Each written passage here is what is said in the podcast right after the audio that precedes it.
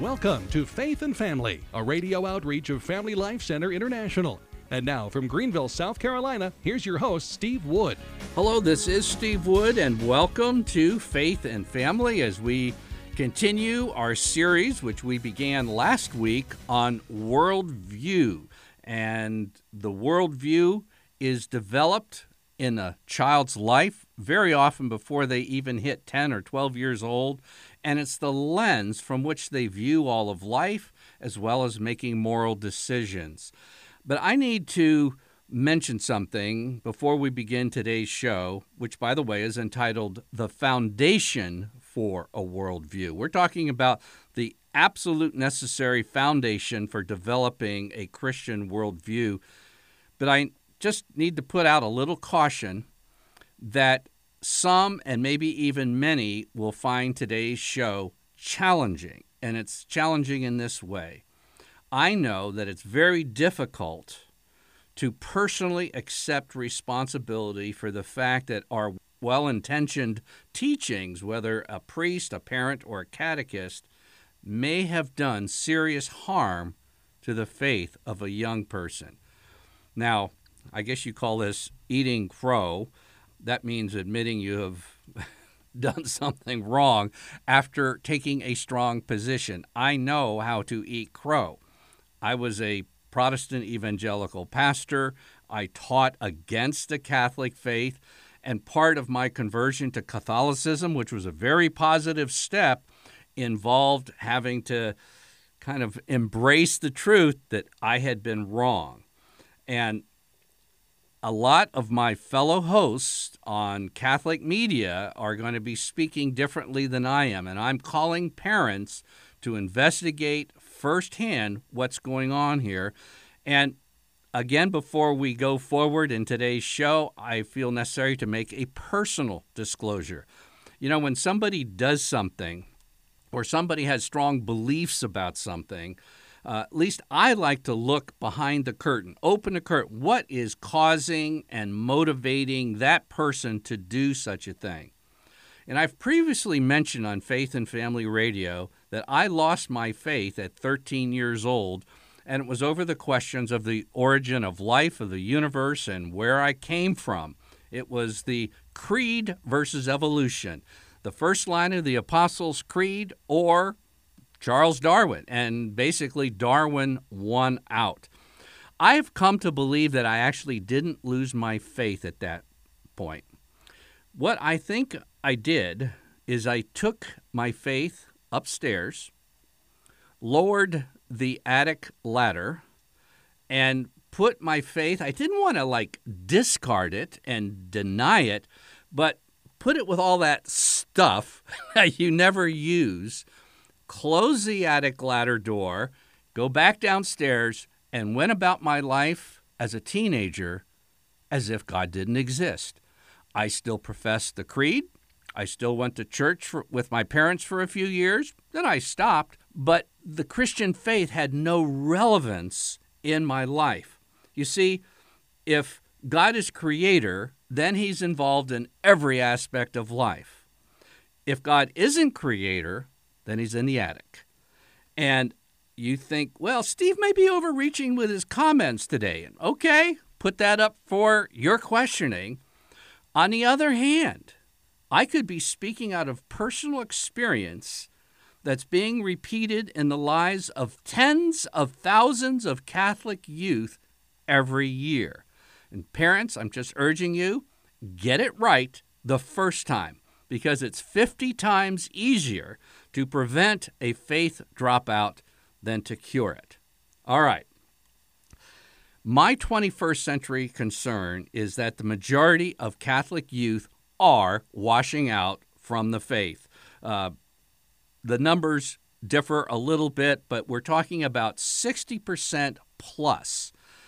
So in my book, that's failure. When sixty percent of those, even those going through Catholic school, catechesis, going to Mass with their families, are washing out, that's failure. So we need to look at causes for that failure and change strategies. And I'm advocating in this series on worldview that worldview is absolutely essential. And in this broadcast, the foundation of a worldview is answering the question, where, where do I come from? I mentioned last week that the Barna Group, in surveying young people, that the worldview is the primary influence on how a young person views morally acceptable behavior. In other words, if you would have a Christian worldview, you're a teenager or a college student, if you have a Christian worldview, you are thirty-one times less likely to accept cohabitation as an acceptable moral behavior. As you know, cohabitation is rampant amongst Christian youth. How do you lower that? Now, I realize there's a lot of books being sold that promise to do this, this, and that. Show me how that book, through a formal study, a disciplined statistical study, can show a thirty-one percent reduction in such a view. And I'll buy that book and distribute it here through the Family Life Center and give free shipping. But it doesn't exist, because the thing that does that is worldview. Let's go to the Catechism of the Catholic Church. And it's a very important paragraph. You know, and if you're a parent, this paragraph, two hundred eighty-two, is your paragraph. Why do I say it's your paragraph? George Barna has done a lot of study on the formation of worldview. He claims it starts forming as young as four years old. So, you know, your parish youth worker isn't going to be doing this. By the time your child is probably about ten years old, and certainly by the time they're a teenager, the worldview is formed. And this is why the home is so important. So here, section two eighty-two, this is the parents' paragraph out of the Catechism of the Catholic Church. It's others too. Everybody, teachers, catechists, priests. It says this: catechesis on creation is of major importance. It concerns the very foundations of human and Christian life, for it makes explicit the response of the Christian faith to the basic question that men of all times have asked themselves: where do we come from? Where are we going? What is our origin? What is our end? Where does everything that exists come from? And where is it going? The two questions, the first about the origin and the second about the end, are inseparable. They are decisive for the meaning and orientation of our life and actions. I'm going to read that last sentence again, because what this is saying, that catechesis on creation is of major importance. It concerns the very foundation of human life. And the last sentence, they are decisive for the meaning and orientation of our life and actions. That's worldview. And if I could add a word in there, because it's really implicit, I would like to make it explicit. They are decisive for the meaning and orientation of our life, our actions, and our morality. That's worldview, and answering these questions will form a worldview before a child ever gets into the temptations of the teen years and the twenties. This is something that's going to happen in the home or in a Catholic education that is explicitly geared to developing a worldview. Now, according to Barna, in his surveys in the United States, Catholics have the lowest proportion of Christians who hold a Christian worldview, and Catholics also, according to other s- studies like the Pew Research Group, they have the largest percentage of faith dropouts. Hmm. I believe that where Catholics are falling down is with question number one in a worldview. We're going to have about seven questions that you ask and answer to develop a worldview. But the most fundamental question, the primary question, the question of major importance is this: where do I come from? What's my origin? And the irreplaceable foundation for a worldview is a belief in God as the creator of all things in heaven and on earth. Now, do you want to collapse a worldview, destroy belief in the Bible, and basically decimate a young person or an old person's faith? Let me tell you how to do it. It's very, very, very simple. You take Genesis one, basically put doubt into that, because remember, Satan comes with doubt, and then later he follows up with denial. Just deny Genesis one, and everything in the Bible collapses. It's like one of those explosions that they do. They have an old building, and they bring in a special team, and they plant charges all over the building. It just stands there looking fine, and then there's three, two, one, boom. What happened to my child's faith? You know, they've been to Catholic school, they've been catechized, they've heard homilies and this and that. Now they've just walked away. Well, Jesus answered that question. In John chapter five, verses forty-six and forty-seven, our Savior said this, "If you believed Moses, you would believe me, for he wrote of me. But if you do not believe his writings, how will you believe my words?" Those two sentences are the last thing in the Gospel of John before John chapter six, where is Jesus' teaching on the Blessed Eucharist, which does take a good amount of faith. And if you start denying Moses, are you going to be surprised when kids start doubting the real presence in the Eucharist? You see, creation faith is the foundation for all of faith. In Hebrews chapter eleven, It's a it's a chapter of faith. By faith, by faith, by faith, and Abraham and Isaac and all the uh, key characters through the Old Testament. But it begins, faith begins at Hebrews chapter eleven and verse three. By faith, we understand that the world was created by the word of God, so that what is seen was made out of things which do not appear. Likewise, the first line of the Apostles' Creed. This is what caused me to put my faith up in the attic and go about my life as if God didn't exist. I really didn't deny. I thought, you know, it might be some time when I'm eighty years old to bring God down from the attic, but he really has nothing to do. He's not a fairy tale. This is, you know, fairy tales kind of are left behind when you hit the teen years, but faith, no, it's it's something special. So let's just put it up in the attic, but certainly it's not going to affect how we live our lives. And that's what happened when I came. Uh, we, my family moved to Florida. Our minister asked me to study the Apostles' Creed and come back with any questions. And I had a question about line one. I believe in God, the Father Almighty, creator of heaven and earth. I said, how does that square with evolution? And basically, he gave me a God is wonderful and glorious uh, non-answer. In other words, yes, God is wonderful and glorious, but he didn't give me any reasons for believing that God had anything to do with down here. Yes, he's great in heaven, and heaven's going to be great and all that, but meanwhile, I'm a teenager living in Sarasota, Florida. How how does that affect me? Because if he didn't make the fish in the sea that I loved catching, if he didn't make me, if it's just some glorious plan that's kind of in the nebulous cloud, what does that have to do with life?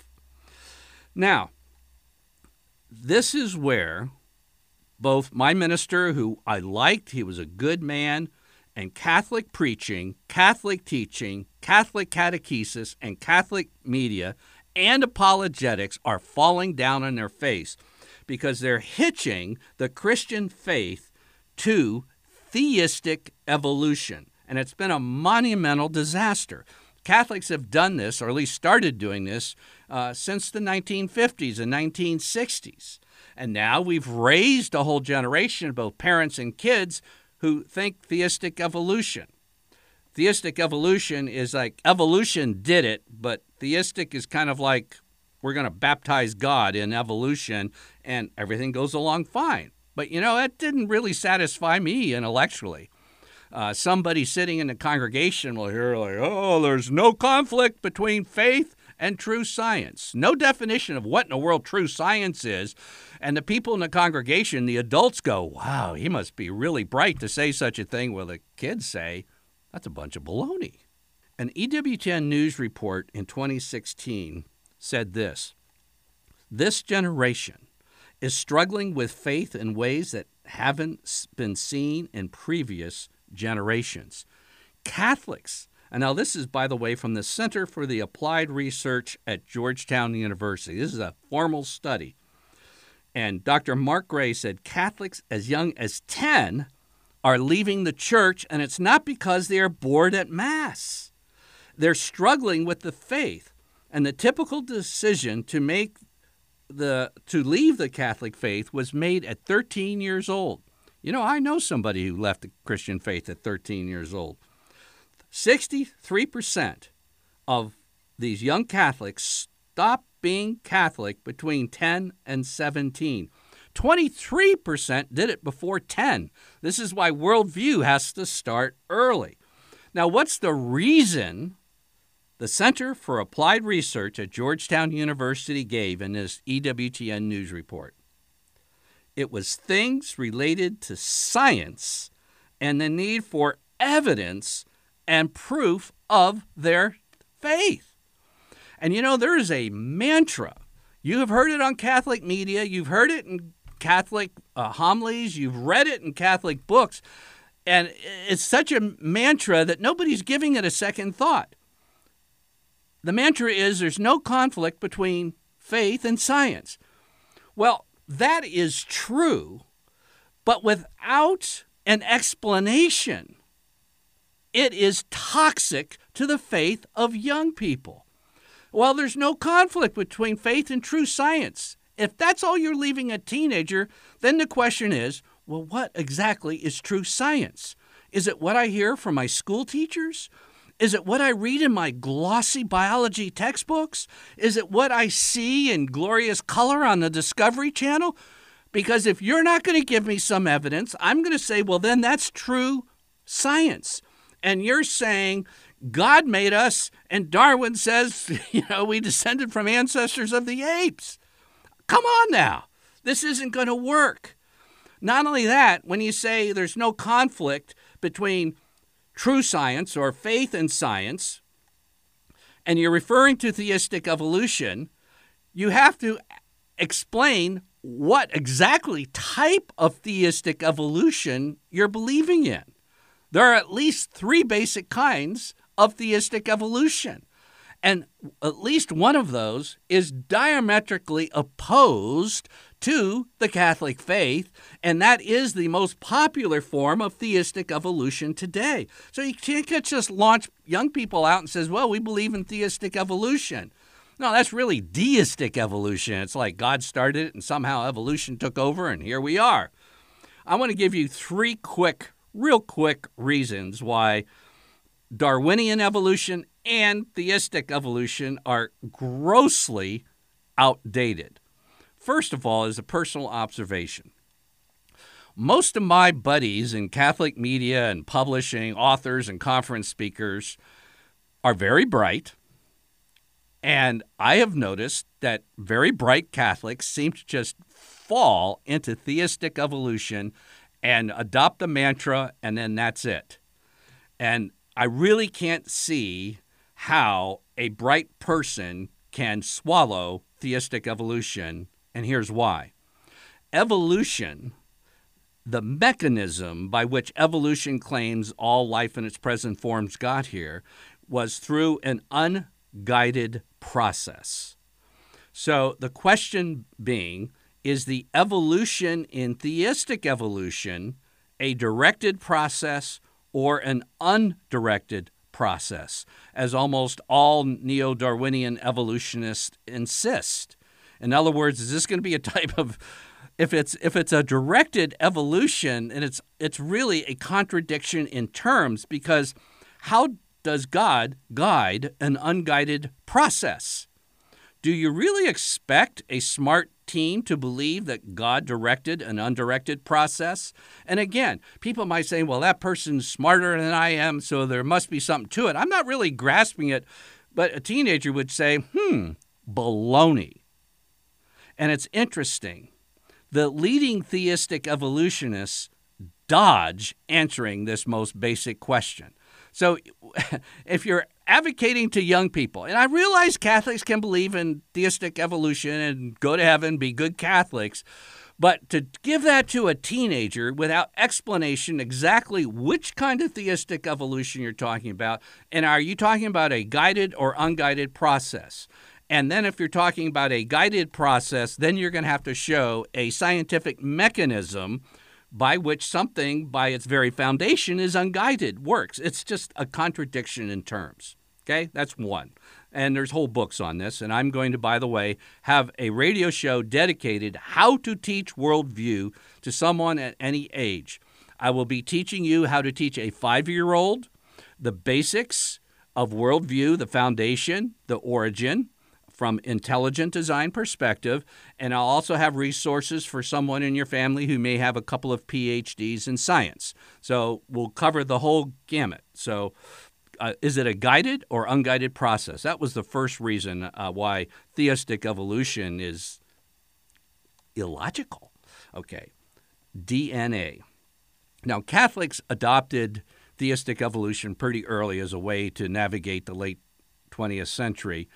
And, you know, it wasn't until uh, in the last half of the twentieth century that D N A was discovered. Do you know that a single short strand of D N A is mathematically impossible to evolve? Because the probability is close to zero. In fact, Stephen Meyer, who has a doctorate in the philosophy of science from Cambridge, shows how the probability of a single strand of D N A is something like one to the power of the number of atoms in our universe. It is such an astronomically large number that exceeds even the human imagination of being remotely possible. And, you know, if you or an elderly person and maybe grew up before, you know, D N A. And and now in the last fifteen, twenty, twenty-five years, the knowledge of the n- amount of information, coded, intelligent information in D N A, to say that just evolved is grossly unscientific. And then th- How how does that evolve? Well, the D N A mutates, right? Well, here's a major problem, that negative or harmful mutations far exceed positive ones. So how are you going to get something progressively evolving up the, the chain of evolution when negative and harmful mutations are greatly exceeding the beneficial ones? And scientists are at odds on this. It's something between a thousand to one or a million to one. There's a debate going on. But at the short end of it, a, a thousand to one, harmful mutations to beneficial ones. So how can you create complex life out of such a mechanism? It's impossible. And then finally, you have irreducible complexity. And Michael Behe, a biochemist at uh, Lehigh University, came up with this. But basically, somebody who uses the expression simple cell is revealing that they're as old as I am, because when I was in school, we heard about the simple cell. But with the electron microscope and modern ways of viewing the cell, it's anything but simple. Uh, Michael Behe compares it to a very high-tech modern outboard motor. And the thing is, for that cell to be able to live, all of these hundreds of mechanisms within the cell all have to be working at the same time. In other words, it's irreducible complexity. You can't, you know, take one piece and develop it and then a second piece and develop it, because it wouldn't live. A man named Charles Darwin, in a book called Origin of the Species, said, "If it could be demonstrated that any complex organ existed which could not possibly have been formed by numerous successive slight modifications, my theory would absolutely break down." Well, let's all run to theistic evolution. Uh, irreducible complexity has blown holes in this a mile wide, and it's blowing holes by holding it and trying to teach it to young people. Do you know that Francis Collins, who's a Christian, who is the leading advocate of theistic evolution worldwide, says that humans didn't come from our first two parents. And most theistic evolutionists, the leading scientists who are theistic evolution, say humans descended from about ten thousand ancestors, not two. And our Catholic youth being warned of this when they're told just basically there's no conflict between true science and the faith. Well, what precisely is true science? Is it intelligent design by a personal creator, or is an impersonal process unguided? And do we have a creator making the first two people, Adam and Eve, or are we descendants of ten thousand hominids who were running around the plain somewhere and God decided to call one or two, or even a group of a few thousand, Adam and Eve? I've promised you a broadcast in the future that we're going to teach you, mom and dad, how to teach intelligent design to your children, because this has to be really in place by about ten years old, no later than twelve, but ten years old. And we're going to teach you ways to do that. We're going to have resources for those who have young people in high school. We're going to have resources for homeschoolers. We're going to have resources that are critically necessary for getting to your children before they go to college, and perhaps to pass along for others of my friends in the Catholic media who think theistic evolution is some great contemporary way to pass on the faith. It certainly isn't. And I urge parents, listen to me. You don't wait for the ship to come in. You personally investigate what I've been talking about. I'll have reading lists for you. Uh, you need to find out for yourself that God made us, God actively made us, and how to teach that to your children is foundational to a worldview. I'm Steve Wood, your host, and you've been listening to Faith and Family. Faith and Family is a radio outreach of Family Life Center International. Visit us online at dads dot org to order copies of Faith and Family broadcasts and to learn more about Catholic family life.